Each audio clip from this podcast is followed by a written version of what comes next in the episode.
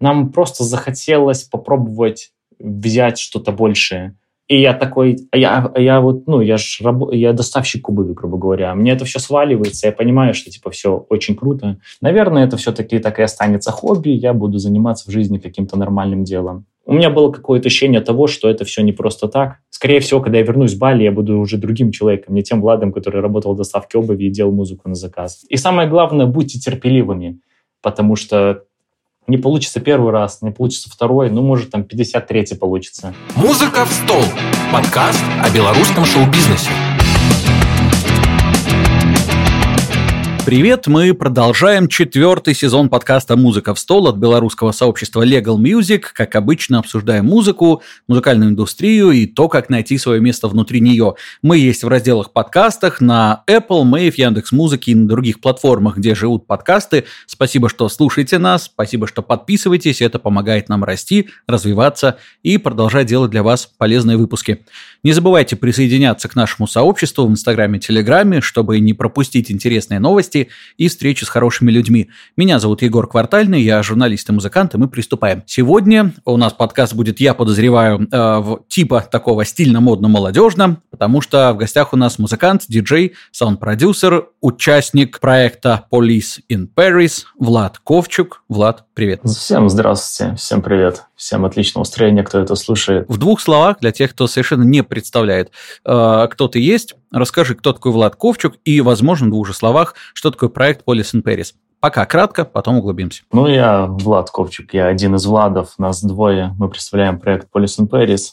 Э, проект мы создали вот буквально пару недель назад. До этого очень много лет занимались э, нашим проектом Дисоми, с которым много чего достигли. Все, как ты и сказал, если вкратце, занимаюсь написанием музыки для других артистов, делаем свою музыку, выступаем, делаем так, чтобы людям было хорошо, когда они слушают нашу музыку. Для, скажем так, первоначального представления о том, кто вы и что вы, Прекрасно. Так вот, начнем с истоков. Посмотрим, чем же вы там занимались поначалу. Насколько я понимаю, насколько я слышал, буквально там с подросткового возраста, с 14-15 лет, э, вы э, со своим партнером Владом по творчеству решили, что будете музыкантами и придумали название Дисомия. Прав ли я, или я не прав, или это все легенды? В общем, с чего все начиналось? Примерно оно и так, да. Нам там было лет по 13-14, когда мы, в принципе, как-то начали этим заниматься.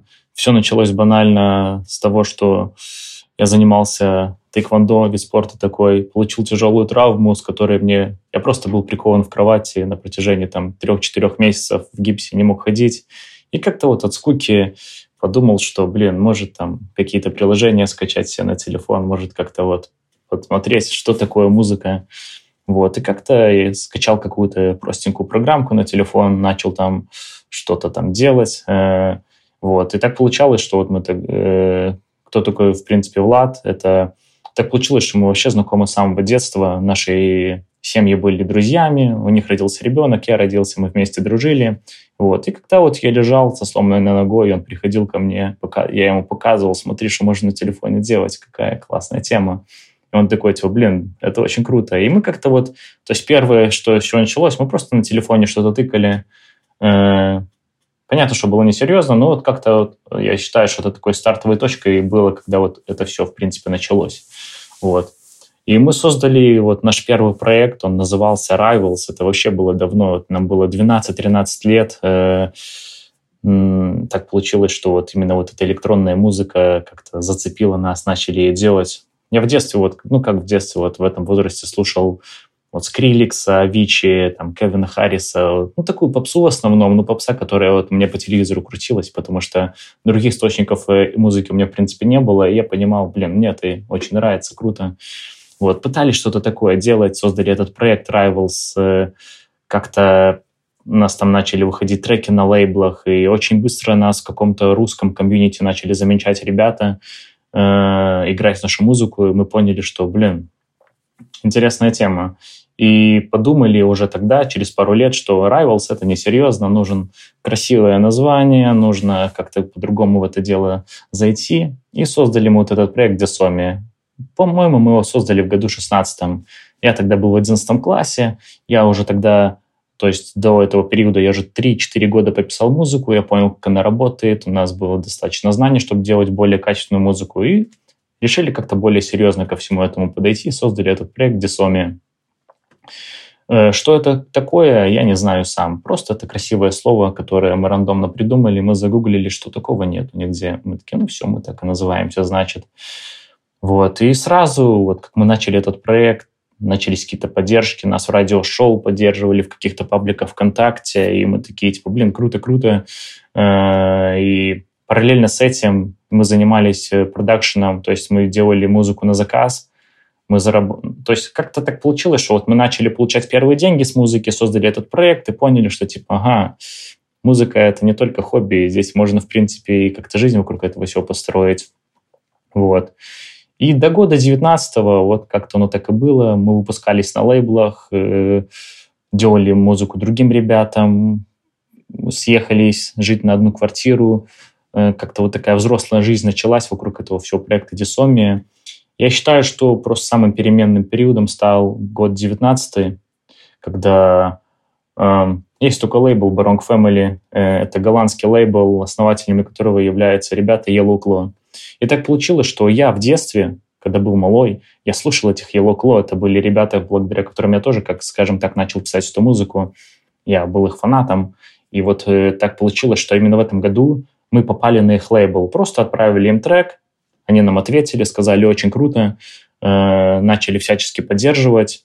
И вот я помню, как какое-то утро я просыпаюсь, и я понимаю, что э, я вижу уведомление, что вот эти вот ребята Yellow Claw подписались на меня, написали мне в личные сообщения, типа, давайте работать, нам нравится ваша музыка. Я помню, в этот день в университет не пошел, думаю, все, ну, вот это, вот, вот это то, что должно было случиться.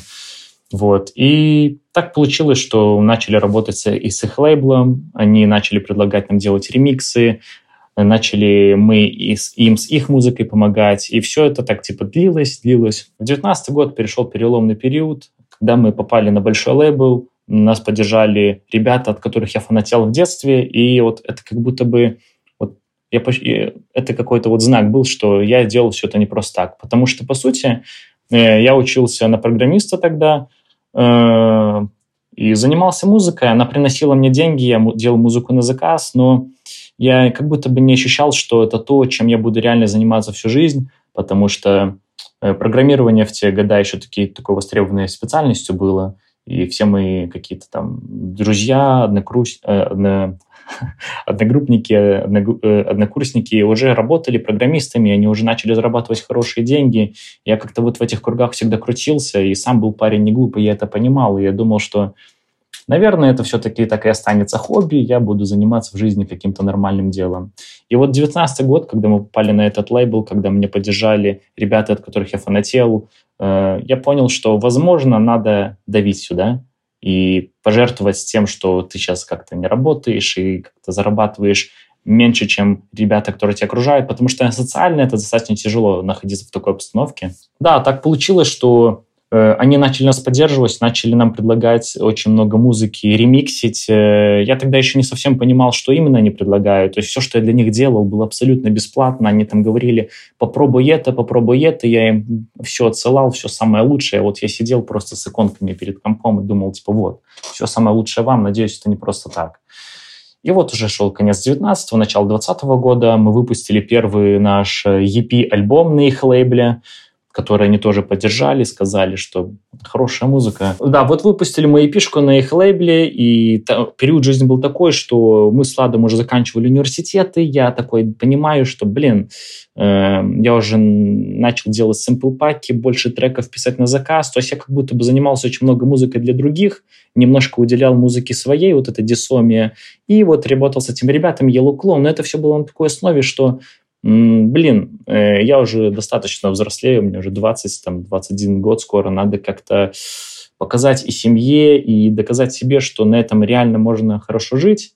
И я как будто бы ждал подходящего момента, когда вот случится та самая... У меня было какое-то ощущение того, что это все не просто так.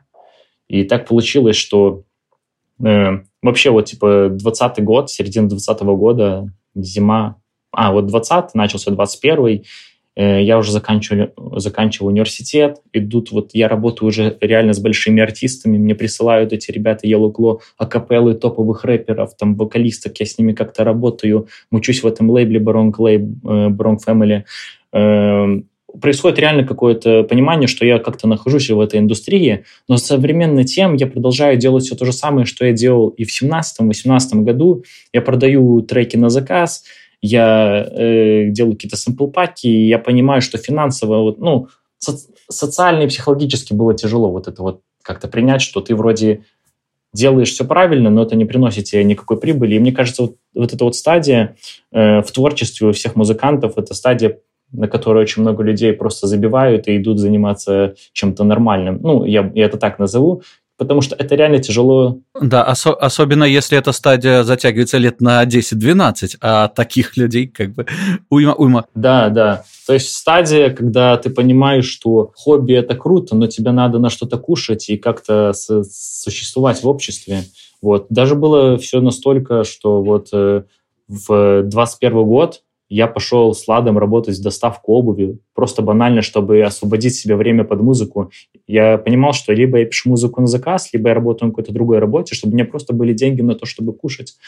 Э, и я пожертвовал вот этим пошел, мы пошли в доставку вообще работать, разносить кроссовки по улицам просто. И одновременно я работаю с большими артистами, кручусь в каком-то крутом лейбле, и это вот очень такой диссонанс создает. И я уже был на той точке, что, блин, надо было как-то поговорить с этими ребятами, сказать, что, типа, какую-то более коммерческую, э, скажем так, э, какой-то коммерческий диалог провести, сказать, что я готов, но, блин, мне 21 год, там, тоси-боси, давайте. И так получилось, что я этого всего не говорил, я держал это в себе, вот такая штука происходила.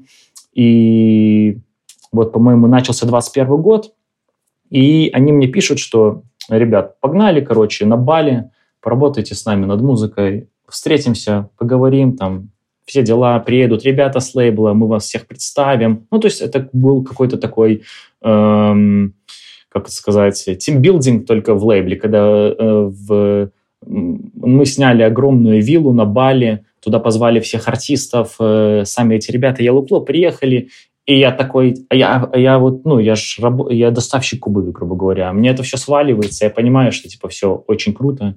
Не зря, не зря, сейчас приедем. Они оплатили нам билеты, привезли нас туда. А еще же время такое было, почему очень тяжело было психологически музыкой заниматься. Был же коронавирус. И когда занимаешься электронной музыкой, что такое хлеб э, артиста, который занимается электронной музыкой? Это фестивали, выступления. И когда этого всего не стало коронавирус, вообще было тяжело осознать, что, типа, блин, чем ты занимаешься, Влад? Потому что фестиваля нет, выступлений нету, хрен пойми, когда это появится. И э, вот они, когда позвали нас на Бали, мы поехали на Бали, мы, мы не просто приехали на Бали, мы сидели карантин там 10 дней в Джакарте. Джакарта — это столица Индонезии, а Бали — это остров э, в Индонезии. Чтобы туда попасть, мы сидели этот карантин. Все вот в такие вот времена еще проходило, тяжелые не только для музыкантов, но и для всего мира. Вот. Ну, с горем пополам мы приехали на этот остров, на Бали. Я помню, я, это же ребята, которых я слушал в детстве, я их знал треки все. Я, я вот я, я, я помню тот пери- э, момент, когда я еду из аэропорта на Бали в ту виллу, где мы должны будем жить, и я понимаю, что я сейчас вживую вижу, увижу вживую, я не знаю, мне так что-то стрёмно стало, я с Мусладом там друг на друга смотрим, я говорю, ты тоже обосрался? Он говорит, да, я обосранный сижу, то есть вот такая тема была. Вот, и я помню, что да, я вот приехали, увиделись э, где-то первые две недели, за эти первые две недели у меня очень сильно жизнь поменялась. Меня познакомили с крутыми артистами, я, я опять же, поехать для обычного парня, поехать на Бали в 20 лет, и еще же не просто поехать, а поехать э, э за делом, которое тебе еще нравится. То есть это был очень большой, во-первых, культурный шок, потому что страна абсолютно другая, социальный шок. То есть за, буквально за пару недель у меня очень сильно поменялась жизнь. Я понял, что типа, блин, я скорее всего сейчас занимаю... Скорее всего, когда я вернусь в Бали, я буду уже другим человеком, не тем Владом, который работал в доставке обуви и делал музыку на заказ. И так произошло или не произошло? Ну, я думаю, что, скорее всего, понятно, что все было хорошо, но на самом деле, вот даже в первые две недели, когда у меня поменялась очень сильно жизнь, эм, я находился в кругу людей, которые являются крутыми музыкантами. Эти все музыканты, эти артисты лейбла, это же тоже ребята, которых я раньше слушал. Я находился, они мне стали друзьями за какое-то короткое количество времени. И я понимал, что меня очень, типа, всегда э, останавливал, не останавливал, меня всегда очень смущал фактор того, что мы обычные пацаны с Минска, приехали туда, я взял с собой, помню, в эту поездку 300 долларов всего на три месяца. Вот они позвали три месяца, и мне денег не было просто. У нас с Ладом, типа, вот он 300 долларов взял, я 300 долларов, и мы поехали. И я вижу, сколько, типа, денег э, крутится у этих ребят, сколько они там тратят в каких-то заведениях, и я понимаю, что я три месяца просто не выживу. И я, я не хотел как-то всегда говорить, знаете, вот, типа, блин, э, очень круто, все круто, мы с вами варимся, но ну, вот такая всегда финансовая неловкость была, потому что мне просто окунули в другую жизнь, которой я не готов. Вот. И так получилось, что буквально там прошло пару недель, эти ребята Yellow Claw пришли к нам, мы с ним поговорили, вот, да, уже на какой-то коммерческой работе они предложили нам не то чтобы контракт, какое-то типа условия работы, как мы можем работать и с ними, и с лейблом, пожали по рукам, договорились о деньгах. Они, они так и сказали, ребят, мы закроем вам все потребности в еде, в деньгах, и просто нам нравится, что вы делаете, мы хотим, чтобы вы были с нами. И вот после этого момента я реально выдохнул. Я знал, что я сейчас тот момент, когда я реально могу жить с музыки. Потому что вот так вот по щелчку я стал, типа, финансово очень успешным музыкантом, скажем так.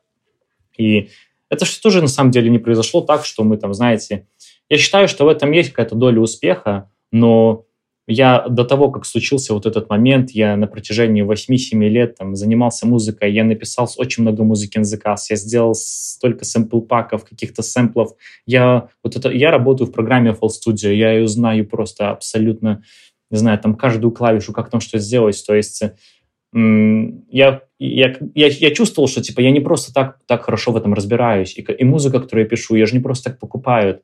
И я был очень рад, когда случился вот такой момент, что наконец-то признали, что да, у меня есть талант какой-то, ну, талант, у меня есть какие-то способности, за которые можно платить. И когда у музыканта случается вот этот момент, что он понимает, что как монетизировать свое творчество, потому что даже не понимает, легко понимать, как монетизировать свое творчество, но чтобы вот этот момент монетизации произошел, и когда он происходит у любого музыканта, э, не знаю, вот как очень приятно становится, и в то же время э, ты как будто вот так вот расцветаешь внутри, понимаешь, типа вот, э, наконец настал тот момент, когда я живу э, и занимаюсь тем, чем хотел всегда заниматься. Вот. И так получилось, что вот мы пробыли три месяца на Бали, и после этого, ну, я на Бали, после, ну, на то, как приехал, я прожил там полтора года. Как вы поняли, после трех месяцев я понял, что, блин, возвращаться в Беларусь сейчас э, не хочется. И не хочется, и я понимал, что если я уеду, возможно, я потеряю какую-то вот эту вот, э, вот какой-то, не знаю, палку, за которую я ухватился. Возможно, если я еду в Минск, я не смогу его просто удержать. И я понимал, что мне надо остаться там. Да, вот мы с Владом, типа, ж... начали жить вдвоем одни на Бали. Просто Влад уехал, у него там проблемы с армией начались, там повестки приходили, там вот это там тоси-боси всякие армейские начались. Так получилось, что мы пришлось вернуться э, в Беларусь, а я остался там один. Остался один, начал работать с, вот со всеми... Вот, ребят, э, э, реально, вот эти вот Yellow Claw э, — это парни, это, два, это проект, может, кто не знал, голландский, там два парня, Джим и Нильс. Это ребята, которые реально изменили мою жизнь. Они понимали, что я живу один. Они мне всегда чем-то помогали, советом. До сих пор вот мы даже создали новый проект. Всегда я понимаю, что это ребята, к которым можно обратиться за советом. Они всегда поддержат. И мы стали вот за это время, полтора года, просто так получалось, что они тоже там живут на Бали, у них там есть свои дома, они там семьями приезжают, и я вот сейчас с ними виделся. И так получилось, что мы просто очень хорошими друзьями стали. И очень важно в индустрии, я считаю, найти реально людей, э, которым ты можешь прислушиваться и быть уверенным, что... Э, я, я бы так сказал, не от всех надо брать советы. Надо брать советы от людей, от которых ты чувствуешь, что э, вот у вас какой-то одинаковый вайб. Ты понимаешь, что человек будто бы чего-то достиг больше, чем ты. И даже если тебе кажется иногда, что он говорит какую-то полную ерунду, Возможно, он не просто так находится там, где он э, находится. Вот. И для меня такими ребятами реально стали эти Claw, Джим и Нильс, за что им огромное спасибо. И все это время вот у нас был проект Десоми, то есть когда мы находились на Бали, мы выпускали треки э, от, э, на, на этом лейбле Barong Family, там Twitch-стримы делали. То есть все это происходило от проекта Дисомия. Вот. И так получилось, что вот этот фестиваль Tomorrowland, почему мы туда поехали? Это я, вообще, типа, я, я даже никогда не мог представить, что я просто как зритель поеду на этот фестиваль. А так получилось, что первый раз, когда я поехал на этот фестиваль, я поехал туда выступать. Это случилось потому, что э, меня позвали, ну, вот у нашего вот этого лейбла Brom Family была своя сцена там. Я был, я, я был артистом, который выступает на этой сцене. Э, вот все это время, когда я был на Бали, вплоть вообще, типа, вот э, э, до середины, когда это было, до 22 года мы очень плотно занимались проектом Дисомия, коллабили с кем возможно, выпускали ремиксы на этих ребят Yellow Claw. В принципе, вот мы закрыли этот проект пару недель назад, но о закрытии этого проекта мы думали достаточно давно. То есть э, эм, как будто бы нас что-то... Вот всегда была такая штука, что вот этот проект — это не последнее наше, скажем так, детище, чем мы будем заниматься. И даже если вот взять период, там вот 23 э, год начался, там типа первую половину 23 года, там типа январь-май, у нас были хорошие прослушивания на сервисах на Spotify, там вот эти, если мериться категориями monthly listeners, у нас было намного больше прослушиваний, чем э, у каких-то востребованных белорусских артистов, которых все знают в стране. А так получилось, что мы занимаемся такой деятельностью, скажем так, э Европа, там, США, Азия, и в стране, грубо говоря, нас мало кто знает, но у нас, блин, такие прикольные прослушивания. Мы, в принципе, делаем музыку, мы работаем с серьезными артистами, но не было какого-то... Как будто бы вообще в стране я оставался тем самым обычным, типа, каким-то парнем, которого, который все знают, что он талантливый музыкант, но это, скорее всего, он так, типа, он прикалывается, наверное. Я хотел, типа, чтобы все понимали, что я не прикалываюсь. Вот. И думали мы на самом деле я не могу ответить на вопрос, правильно ли мы сделали то, что мы закрыли проект, у которого были какие-то прикольные достижения, какие-то там связи, э, прослушивания. Вот все, что у нас есть, как будто бы мы это оставили. Ну, и многие ребята из Беларуси говорят, блин, зачем? Типа, все так круто шло, у вас вот только-только поперло, вот это еще на Viva Braslav позвали выступить на mainstage, вот только-только все началось, и вы это обрубаете. Я могу так на этот вопрос ответить, потому что в Беларуси я реально чувствовал очень большую поддержку от музыкантов, от комьюнити, от каких-то людей, которые меня просто знают. Я чувствовал себя реально парнем, который много чего добился относительно белорусской какой-то сцены, и мне всегда, там, ну, не всегда, часто слышал, что, блин, а кто, если не вы, там, вот, ИДМ в Беларуси, это сразу наше имя приходило, это все было очень приятно слышать. Но, когда я приезжал в Амстердам, там, в Бельгию, когда я встречался с большими артистами, я понимал, что я... Меня вот очень сильно приземляло. Я понимал, что мне не то чтобы есть куда расти, мне пиздец как есть куда расти. Потому что я, себя, я когда находился в кругу вот этих всех больших музыкантов, я не ощущал себя так же круто, как я могу ощущать себя в Беларуси. И, возможно, если бы появилось осознавание того, что если мы оставим вот этот проект Десамия такой, какой он есть, мы также останемся такими ребятами, которые как-то там типа круто в Беларуси показали себя, про это люди забудут, а в плане какого-то там, не знаю, хотелось просто как будто бы попробовать рискнуть и сделать что-то большее. И создали мы этот проект Policy in Paris именно по этой причине. Мы реально рискнули, отбросив вот эти все достижения, новое имя. Многие ребята вот там отписались от нас в Инстаграме, потому что мы, ж, мы переновали наши соцсети, Просто потому, что у нас на, вот, на тот же Инстаграм подписано очень много ребят, э, которые больших музыкантов, каких-то менеджеров, айраров, там, э, агентств, и просто не хотелось это терять, мы просто переименовались. Вот на первую неделю от нас подписались люди, потому что что кто, как такие. Мы, конечно же, сделали пост, что вот такая такая тема, хотим попробовать, переименуемся. Правильно ли мы делаем или нет, я думаю, будет понятно через время, но основная мысль в том, что нам просто захотелось попробовать взять что-то большее и рискнуть. Э, давай обозначим. Э, так а в чем отличие? Э, ты говоришь, что хотите чего-то большего. Значит, чем уже отличается и будет отличаться Police and Paris от э, вашего предыдущего проекта? По сути, можно было бы оставить старый никнейм, скажем так, и делать все то же самое, что мы начали делать сейчас. Но, во-первых, была такая небольшая загвоздка, загвоздка со нашим старым ником, что его все абсолютно писали неправильно. И даже люди, которые с нами работали, называли нас десомния, там типа N вставляли. Во всех письмах, во всех, вот даже Tomorrowland э, фестиваль, крупнейший в мире, он нам написал письмо, где назвал нас десомнией, типа Дер, десомния, и там типа Дил скинул вот условия выступления.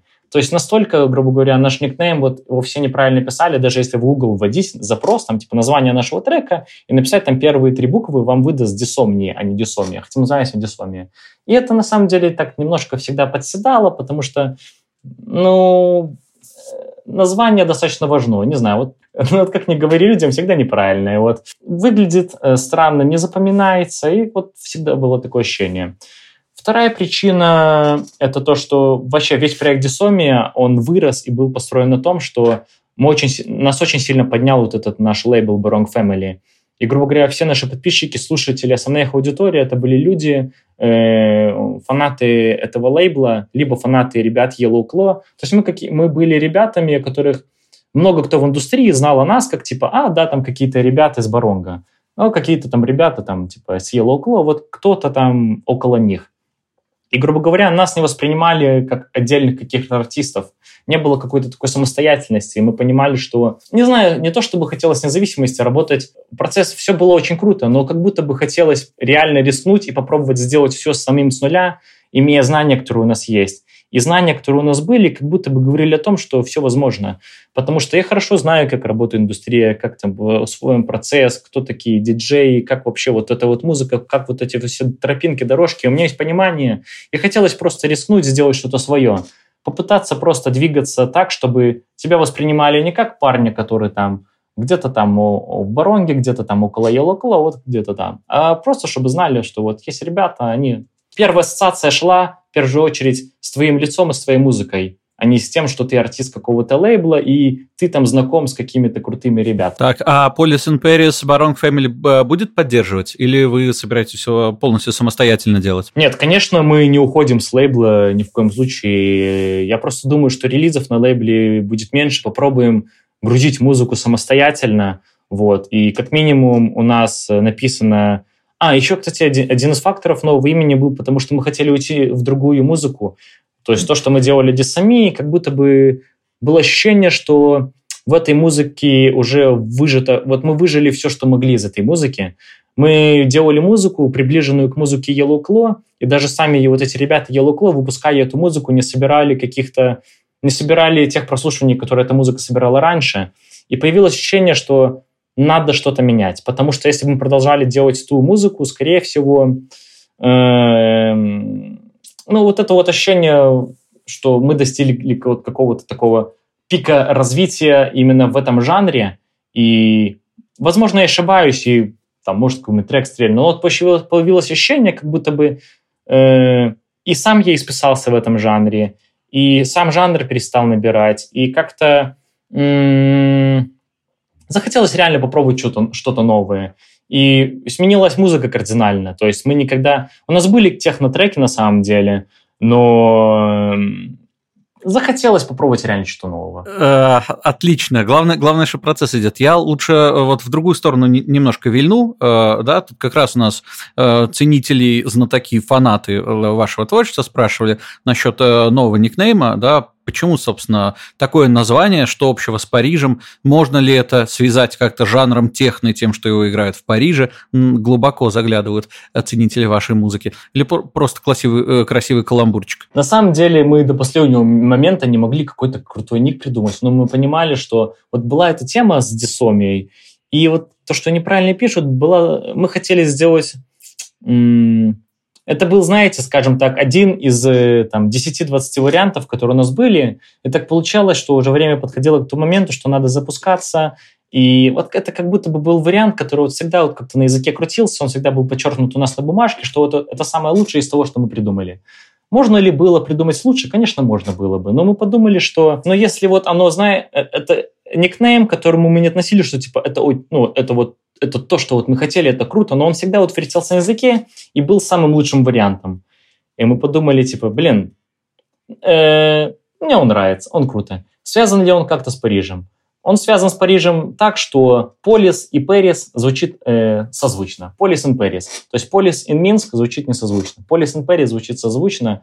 И тут играет просто ту роль, что это длинный никнейм, состоящий из двух слов, который в интернационально, ну, то есть, типа, понятно, что для русскоговорящих людей, возможно, он не кажется каким-то супер запоминающим, но э, запоминающимся, но для англоговорящих Они видят два слова, которые они, ну, все знают, что такое Париж, все знают, что такое полиция, и это два слова, которые вот сразу у тебя в глазах отпечатываются. Отлично, хорошо. Вот смотри, ты э, э, дальше будем разбираться с вопросами, которые накидали раньше, но чуть-чуть буду подвязывать под то, что ты уже говорил э, сегодня. Вот ты говоришь, что техно там ассоциируется с каким-то, э, в первую очередь, андеграундным жанром, да, с таким э, чем-то подпольным. С другой стороны, ты говоришь, что то, что вы играли раньше, спецы из нашего чата рассказывают, что это трэп, фьючер бас и так далее, что это уже вы считаете каким-то выжатым вариантом, и, возможно, там техно на, наоборот более сейчас коммерчески успешный жанр. Короче, вы в сторону э, андеграунда и экспериментов движетесь, или в сторону более э, коммерчески выгодных каких-то высот? Когда-то жанр, который мы делали, там, trap, потому что мы же начали писать музыку, там был популярен progressive house, house, bass house, мы делали его, потому что так, ну, как-то вот казалось, что это сейчас круто делать. Потом появился future bass, trap, мы просто поняли, как делать. Мы любой жанр можем сделать круто и как-то подстроиться, и просто, не знаю, вот э, есть мем в данный момент, и в данный момент мем — это техномузыка. Она реально сейчас переживает подъем, и просто, знаете, есть типа вот дабстеп, фьючер бейс, э, это такая музыка слишком... Э, мне кажется, что вот э, это как есть мемы, которые будут жить всегда, а есть мемы, которые такие, типа вот они вот прям хоп, и улетели вниз. И я просто думаю, что вот музыка, вот хаос, техно, это, в принципе, музыка, с которой все началось, и эта музыка всегда была где-то там, знаете, посередине между жанрами. Она никогда не была прям супер андеграундной, но она никогда не была каким-то очень топовым жанром, как э, в свое время там, типа, вот появился там Big Room, потом Dubstep, Future Bass, вот эти вот все волны, там Color Bass и все эти вот там... Э, а техномузыка, она вот сама по себе где-то была, а у нее никогда не было вверх-вниз. И сейчас мы, на самом деле, мы же, мы же начали, хотели сделать техномузыку не, задолго, вот мы еще планировали это где-то год назад, еще тогда не было понятно, что даже техно взлетит. И оно начало набирать обороты, там на всех фестивалях только техно-техно играют, мы работаем со всеми этими артистами большими, там вот Claw те же. Мы понимаем, что типа они все начинают делать техно, и мы такие, типа, вот, вот, ну типа, и мы еще хотим это делать. И как раз вот это жанр, который набирает обороты, мне кажется, вот так все совпало, что это очень круто сейчас его начать делать. То есть техно, э, я бы не сказал, что это просто жанр, который был всегда. Он никогда не держал, не был самым популярным, но и никогда где-то в андеграунде не валялся. Вот как-то вот оно так все сложилось. Вот жизнь, это, знаете, вся жизнь, весь твой успех, это какое-то стечение обстоятельств, оказаться в нужное время в нужном месте. И как будто бы я почувствовал, что сейчас тот момент, когда это будет сделать круто, и это самому хочется. Я всегда слушал техномузыку. А пока все подсказывает, что чуечка, как правило, не подводит. То есть вот э, из э, прошлого разговора что мы видим? Значит, э, наваляли на тейквондо, по приколу стал музыкантом, да? Э, потом, значит, у меня куча музыкантов знакомых, которые... Или ты, или ты навалял, ты навалял. Э... На, на тэквондо мне не наваляли. Я, я, я вообще э, просто, э, я вообще на тренировке, когда мы играли в футбол, сломал ногу, жестко вообще сломал. Меня, я, кстати, тэквондо, я же, я даже соревнования выиграл, второе место на республике занимал, я там... Мог бы сейчас висеть, висеть на баннерах э, и ими гордиться Беларусь, представляешь, э, на, фон, на фоне флага с какой-нибудь медалью. Кто знает, а вот э, жизнь такая штука, что такая небольшая э, штучка, что, знаете, вот многие думают, типа, а вот если бы то, было бы это. Я всегда мыслю такую категорию, что все, что происходит в жизни, это самые лучшие варианты развития. Вот что бы ты ни выбрал, что бы вот... Я вот считаю, что жизнь такая штука, что то, как ты живешь, это ты всегда выбираешь самые лучшие варианты развития. Это роскошный лозунг. Вот как раз у нас э, Илья спрашивал в чатике, э, совет новичкам, как сильно так в себя поверить, как у тебя получается? Блин, на самом деле вот то, что я сказал до этого, в этом, ну, вот я всегда жил с такой, типа, мыслью, что если мне что-то подсказывают, вот что-то подсказывает, что надо так сделать, я это просто делаю. Я достаточно не прям активный человек, очень много ленюсь, очень много не делаю, только у меня в голове появляется эмоция, что именно вот это надо сделать, я это сделаю.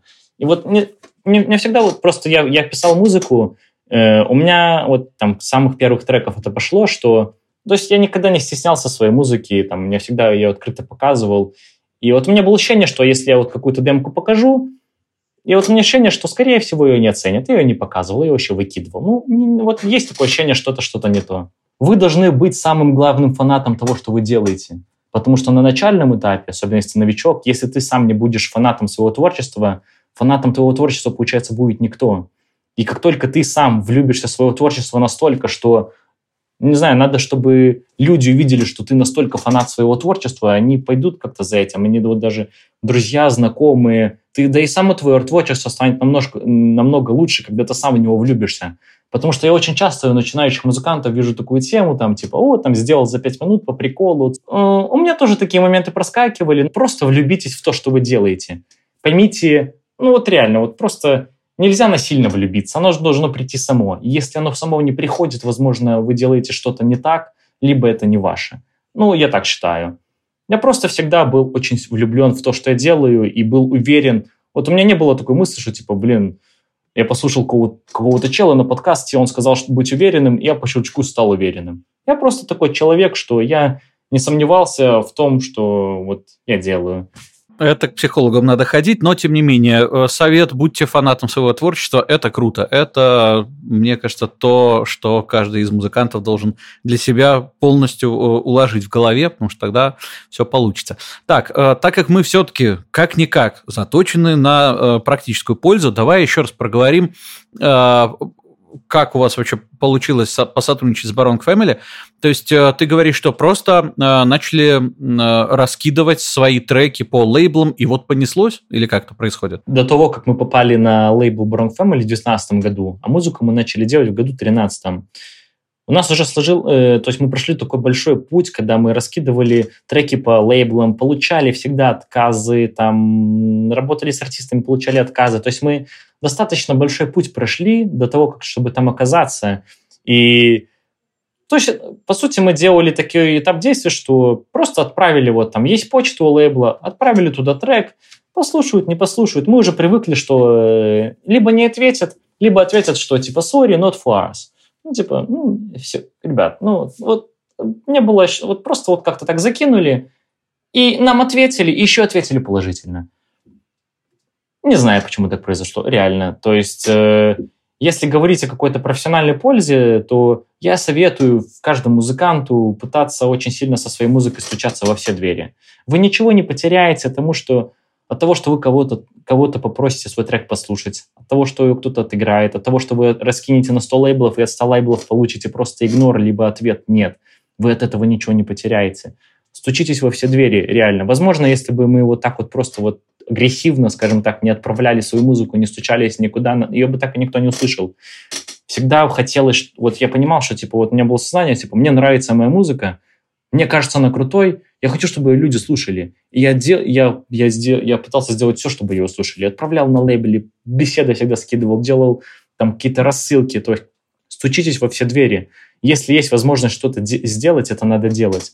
Потому что не сделая, ну, вы ничего не потеряете. И опять же, вот это вот все происходит, когда ты реально настолько любишь... Свой... Знаете, вот как ты любишь девочку, да, ты в нее влюбился, ты начинаешь для нее делать все вообще, чтобы просто вот она была с тобой рядом. То же самое, вот музыка — это ваша какая-то девочка, там, пассия. Когда ты сам в нее влюбляешься, ты сам делаешь все, чтобы вот ей было хорошо, вот твоему, скажем так, детищу было хорошо, чтобы его слушали, там, тоси-боси, туда-сюда.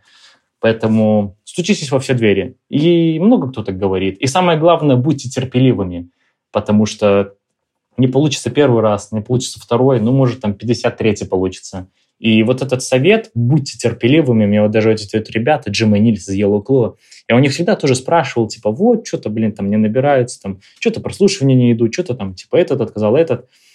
И вот этот парень, Джим, э, это парень, который до 30 лет вообще был обычным диджеем в Амстердаме и работал в доставке пиццы. Через пять лет он стал э, самым востреб... одним из самых востребованных диджеев мира. Он сказал, типа, чел, надо реально быть терпеливыми. Нич, нич, ничто не, не, не приходит просто так. Возможно, есть моменты, когда там повезет как-то там и так далее, там у кого-то что-то стрельнуло. Жизнь так работает, что э, не надо смотреть на других. Я советую всегда реально быть терпеливыми и любить то, что вы делаете. Просто так ничего не бывает, но, ну, это жизнь такая. Э, очень сильно, очень, ну, вот начинающих музыкантов, мне кажется, очень сильно останавливает то, что они себя всегда сравнивают. Они смотрят там, типа, на челов с подкастов каких-то там, или они там слушают каких-то своих ровесников, которые больше до, до, достигли, там, смотрят, открывают чарт ВКонтакте, а тебе 20. Вот это вот всегда вечное сравнение, оно, демоти... оно только демотивирует, оно никогда не идет на пользу. Вы реально просто себя демотивируете. Зачем это делать? У каждого своя жизнь, каждый человек уникален, и запомните такую штуку, что всегда можно догнать и обогнать. Отлично, фигач свое, все будет. А, так, а, давай еще обозначим, на каких условиях вы сейчас с лейблом сотрудничаете, контролируют они как-нибудь то, что вы делаете, вот э, все эти ваши резкие смены э, названий, направлений и так далее, или как бы полная творческая свобода, э, выпускайте иногда там релизы и ремиксы, и все будет хорошо. Ну, на самом деле, вот наш лейбл, этот Bronx Family, это такой лейбл в индустрии, он вначале даже был очень закрытым, туда было тяжело попасть, и вот когда мы попали, тоже была такая эмоция, мы какую-то в закрытую как будто бы тусовку, это вот закрытая беседа, куда просто так не добавляют. Это был всегда таким лейблом, и у меня же название Bronx Family – это всегда было э, лейблом с точки зрения реально какого-то творчества, объединения музыкантов. Мы когда туда нас попали, нас никогда никто ни в чем не ограничивал, там, типа, мы можем выпускаться на любых лейблах, у нас нету какого-то там контракта, там, столько-то треков, столько-то слотов. Что хотите, то и делайте. И это просто объединение людей, где э, вы просто делаете что-то одно, все друг другу помогают, там более слабые артисты подтягивают более э, более большие артисты подтягивают более э, начинающих. И, и, то есть у нас нету каких-то... Мы все наши обязательства мы пожали по рукам и сказали, типа, вам тут нравится. Это все, что, как, что нас связывает с лейблом. Уходить, писать другую музыку, выпускаться на других лейблах, сколько треков выпускать, какие треки выпускать. В этом нам просто полная дорога дана, и в этом нас никто не ограничивает. И таких лейблов на самом деле реально немного. Очень многие лейблы работает с тупо холодным коммерческим просчетом. Столько-то треков в таком-то жанре, в такие-то дни, столько-то контента отснять. Все достаточно, знаете, так типа вот э, структурировано. В нашем лейбле этого нету. У нас всегда была полная свобода творчества, и за это я тоже очень благодарен лейблу и ребятам из Yellow Claw, которые все так организовали и дали дорогу не только нам, но и очень многим артистам за всю историю существования лейбла. Это, этот лейбл очень много крутых имен принес в индустрию. Мне кажется, благодаря именно такому подходу, где музыкант чувствует себя собой, а не тем, что он кому-то что-то должен. Хорошо, роскошно. Нельзя не спросить э, о вашем выступлении на Tomorrowland. Значит, это в первую очередь э, больше э, ваша инициатива, ваша работа, или э, все-таки имя лейбла сыграло свою роль? Ну, учитывая, что нас позвали выступать на сцене нашего лейбла, я думаю, э, лейбл тут играет далеко не последнюю, э, скажем так, функцию, но э, так получилось, что, как я уже сказал ранее, лейбл был достаточно закрытый, и мы просто попали туда и как-то закрепились, и я считаю, что нету такого, что мы попали на лейбл и сидели просто вот так вот ждали, пока мы выступим на Tomorrowland, получили письмо и такие, наконец-то. Мы, э, мы, как только мы попали на лейбл, мы понимали, что если не это, то, ну, наверное, уже ничего. Сколько мы музыки написали, сколько мы... То есть мы очень много усилий потратили на то, чтобы закрепиться на лейбле.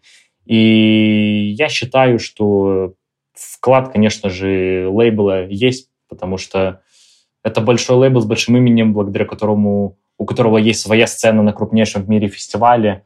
Отлично. Так, в чем кайф выступать на Tomorrowland? Э, как, коленочки дрожали или, э, наоборот, адреналин шкалил? Как это было? Безусловно, незабываемый какой-то experience, эмоция. Помимо того, что ты выступаешь на крупнейшем фестивале, ты находишься, вот эта сцена лейбла, туда приезжают все артисты лейбла, вы все видитесь, когда вы давно не виделись, то есть это просто вот представьте, что вы с друзьями какими-то поехали просто, и ваша тусовка — это выступать на крупнейшем фестивале в мире. Это все еще до начала фестиваля очень весело. И вот это вот э, ощущение, что ты находишься в кругу каких-то своих друзей, там, коллег, в, все, все вас поддерживают, ты не боишься как-то залажать, потому что понимаешь, что там все как-то не было, короче, волнения. Я, я реально, я просто очень сильно наслаждался этим моментом. Я поехал туда не столько там заработать денег, как-то там показать себя. Ну, я реально поехал туда отдохнуть, И вот на этой эмоции, что я еду отдыхать, э, я провел весь фестиваль, потом мы еще там потусили какое-то время после фестивалей, э, фестиваля все, всеми музыкантами. Ну и, конечно, алкоголь сыграл какую-то роль, потому что все волнение как будто бы вот закрылось э, алкоголем и созданной правильной атмосферой окружающих людей. Я уже настолько зарядился, вот у меня, не, у меня было какое-то антиволнение, я наоборот хотел уже вот стать, там, зайти на сцену, взять этот микрофон, что-то сказать, то есть я был под такими вот эмоциями. Короче, перло накрывало, это не можешь не радовать. Так, гляди, э, у вас, получается, есть опыт выступления на одном из крупнейших и самых э, популярных фестивалей. Э, есть чем сравнивать, соответственно. Давай попробуем сравнить с тем, что происходит в Беларуси. Вы несколько раз выступали на Вива Браславе. Э, причем тоже так с разницей в определенное время можете смотреть, как там что меняется. В общем, э, в каком состоянии сейчас индустрия в Беларуси, как вам Вивабраслов, э, что вообще происходит на нашей сцене? Э, я считаю, что то, что делают организаторы Вивабраслов, они в любом случае большие молодцы, что даже в таких условиях, в которых сейчас находится мир, наша страна, каких-то проблемах, которые просто не связаны с тем, что ты там хороший организатор, они умудряются делать крутое шоу. И даже начиная с 2018 года, это... Я считаю, что Вива Браслов — это вот как будто бы лучшее, что можно было сделать, и это они сделали. У меня никогда не оставалось каких-то там негативных эмоций. Да, организация абсолютно рядом не стоит с Tomorrowland, но и я никогда не ездил на эти там, э, вот даже вот первые разы, 18-19 год, вот был момент в жизни, вот когда Дисомия, вся эта тема, мы вообще тусовку свою в Минске делали. У нас была своя тусовка, где мы играли нашу музыку, там позвали диджеев, там снимали помещения, ну, обычные вот такие мероприятия делали. И нас позвали в 18-19 году представлять нашу тусовку. Вот у нас тусовка была, формат называлась. И мы ездили туда, Конечно, были там какие-то проблемы с организацией, там какие-то косяки, но в целом э, мы были довольны, что нам дали шанс показать себя большой аудитории фестиваля. Фестиваль «Замен» был рад нас видеть. Все, все вот эти недочеты скрываются тем, что всегда была такая эмоция, что типа э, понятно, что у нас в Беларуси невозможно сделать Tomorrowland, но все, что возможно, этот фестиваль делает. И мне даже очень неприятно видеть какие-то отзывы там вот комментарии, вот там, когда постят артистов, например, там лайнап, Вио Браслов, э, портят, э, постят артистов, и там в комментарии заходишь, там, почему нет, почему цена на билеты такая. Я не понимаю этих людей, потому что цена на билеты, билет на Tomorrowland стоит 800 евро. Билет на Виобрасов сколько стоит? Там 20-30. И ребята вот хотят уже вот такой же вот уровень. Поймите, что мы живем в немножко в других реалиях, у нас немножко по-другому это развито. И, как я уже сказал, я считаю, что то, что делает его Браслов, э, это вот как будто бы лучшее, что можно было сделать. И вот эти все недочеты, я бы на них не жаловался, как-то их не оговаривал, потому что я отношусь к этим, к этим всем недочетам с пониманием. И я, ж, я сам организовал тусовки, я понимаю, что даже просто организовать тусовку в Минске там, на 200, там, 500 человек, это тоже достаточно э, непросто. А когда это крупнейший в стране фестиваль, куда приходит 30 тысяч плюс человек, сравнивать с Tomorrowland смысла нету.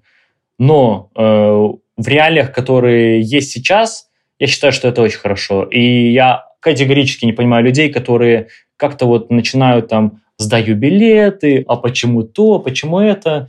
Э, мне кажется, этим всем ребятам надо хоть раз в жизни заняться организаторской деятельностью. Вот. И когда ты это смотришь с такой вот э, Э, с историей своей жизни, что ты уже повидал, вот как это все как-то изнутри происходит, и как индустрия работает, и как работает привоз диджеев, э, вот эти все мелочи, да, там договориться с менеджерами, там логистика, тоси-боси, вот эти все организаторские, ты смотришь на результат и понимаешь, что все сделано очень хорошо, и я хочу, чтобы этот фестиваль с каждым годом развивался, может, когда-то и будет не хуже, чем Tomorrowland, надеюсь. Но просто тоже нельзя сравнивать. Там же аудитория другая, и это нам, фестиваль Tomorrowland намного раньше появился. Не намного раньше, но там другие условия, абсолютно другие условия, не такие, как у нас. И то, что у нас пытаются сделать какой-то аналог, дать людям альтернативу, без надобности покупать билеты за бешеные деньги и ехать в Европу, я считаю, это очень круто. Вот. Могу такое. Не то чтобы сравнение, потому что я думаю, что сравнивать бесполезно. То есть там в какой фактор не возьми, ну, понятно, что э, крупнейший в мире фестиваль будет лучше по всему. Но э, это не говорит о том, что у нас делают плохо. У нас делают очень круто в тех условиях, которые есть. Надеемся, что будет получаться лучше и лучше. Так, расскажи еще э, кратенько. Мы уже за час перешли, это для нас такая краеугольная веха, за которую стараемся сильно не переходить, тем не менее. Значит, э, занимаетесь ли вы продвижением себя э, исключительно своими руками или есть у вас как-то менеджер, люди, команда, которые помогают вам делать все, что не касается непосредственно музыки? Знаете, вот говорят, хочешь сделать хорошо, сделай это сам сделай это сам. И так получилось, что всегда всю свою музыку, там, сведение, мастеринг идей, обложки, там, снятие видосов, мы всегда это делали реально сами. И когда вот у нас было дисомия, мы смотрели на артистов более больших, мы понимали, что у них есть агентство, есть какие-то менеджеры, люди, которые им помогают. И мы думали о том, что на каком-то этапе карьеры нам это, карьеры это по-любому понадобится. Но, возможно, мы еще не артисты такого уровня, когда это нереально делать самим. Вот мы начали новый проект Polis in Paris. Подписывайтесь, кстати, на наш ТикТок, Инстаграм, на все соцсети. Можете посмотреть за тем, как... Я же никогда вот даже там не вел ТикТок, мы особо много не снимали каких-то там э, промо-видео. Мы старались топить только музыкой, и сейчас нач- начали новый проект, понимаем, что музыка должна чем-то подкрепляться, иначе или делать это все э, своими усилиями, все это вести, снимать. Можете подписаться на наши сети, посмотреть, как мы это делаем, хорошо либо плохо. Я вот, я каждый день изучаю что-то новое, и в том же продвижении я вот понимаю, что типа, ага, так, так, так, так, всегда учусь. Единственное, что вот типа у нас есть типа человек, которому э, платим деньги, это парень, который монтирует нам видео. То есть потому что писать музыку, еще придумывать идеи, еще и видео эти монтировать, я думаю, это было бы слишком тяжело. Все остальное стараемся делать сами, потому что, как я сказал в начале, хочешь сделать хорошо, сделай это сам. Вот. То есть мы с Ладом, скажу говоря, полностью вот все, что есть у нас в проекте, это вот все наше, сделанное нашими руками, нашими головами. Так, ну, смотри, долгое время был ты не, не в Беларуси, и сейчас я смотрю, что, насколько я знаю, вы вернулись в ВРБ, да, в, сейчас здесь творите. А почему так? Какие планы дальнейшие? Ну вот я жил, получается, 21-22 год на Бали, вернулся, в Беларусь, э, съездил в Амстердам, вообще по всей Европе поездили, там выступали, поработали с музыкантами. И в конце 22 года хотели обратно уехать на Бали. Не то чтобы навсегда, но вот как-то вот был план такой уехать в Индонезию, переместиться туда. И так получилось, что у нас получилось так, что уехать не получилось. И из-за банальной проблемы, что у нас не было сертификата вакцинации, и нас просто не посадили в самолет, Уехать не получилось, через какое-то время уехать тоже не получилось. И мы что-то так сели с Ладом. Раз не получилось, значит, вот это вот это какой-то знак.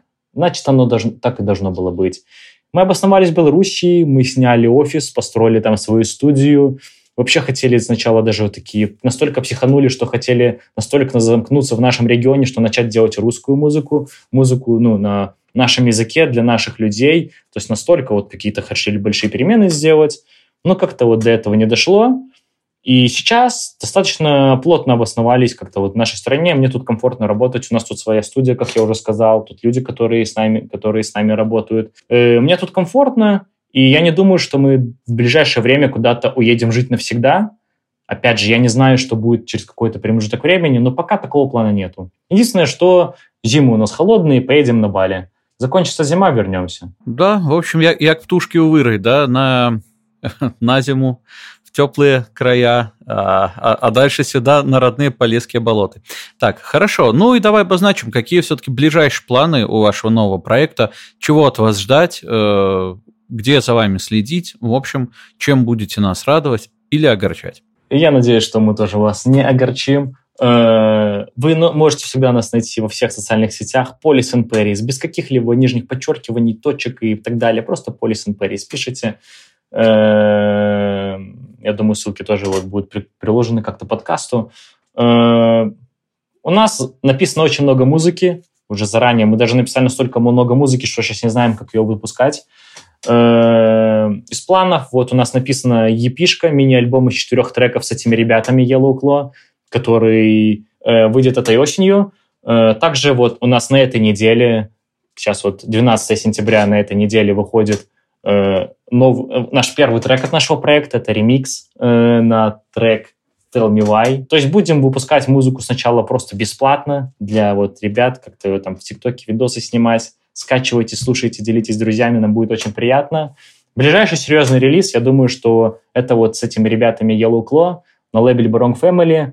Надеюсь, что осенью, потому что эта епишка написана, написана уже очень давно. Из планов только, как я начинал нашу беседу, радовать людей нашей музыкой, чтобы в планах э, радовать людей нашей музыкой. Вот все, что мы задумали, все, что есть в наших головах, надеюсь, оно реализуется.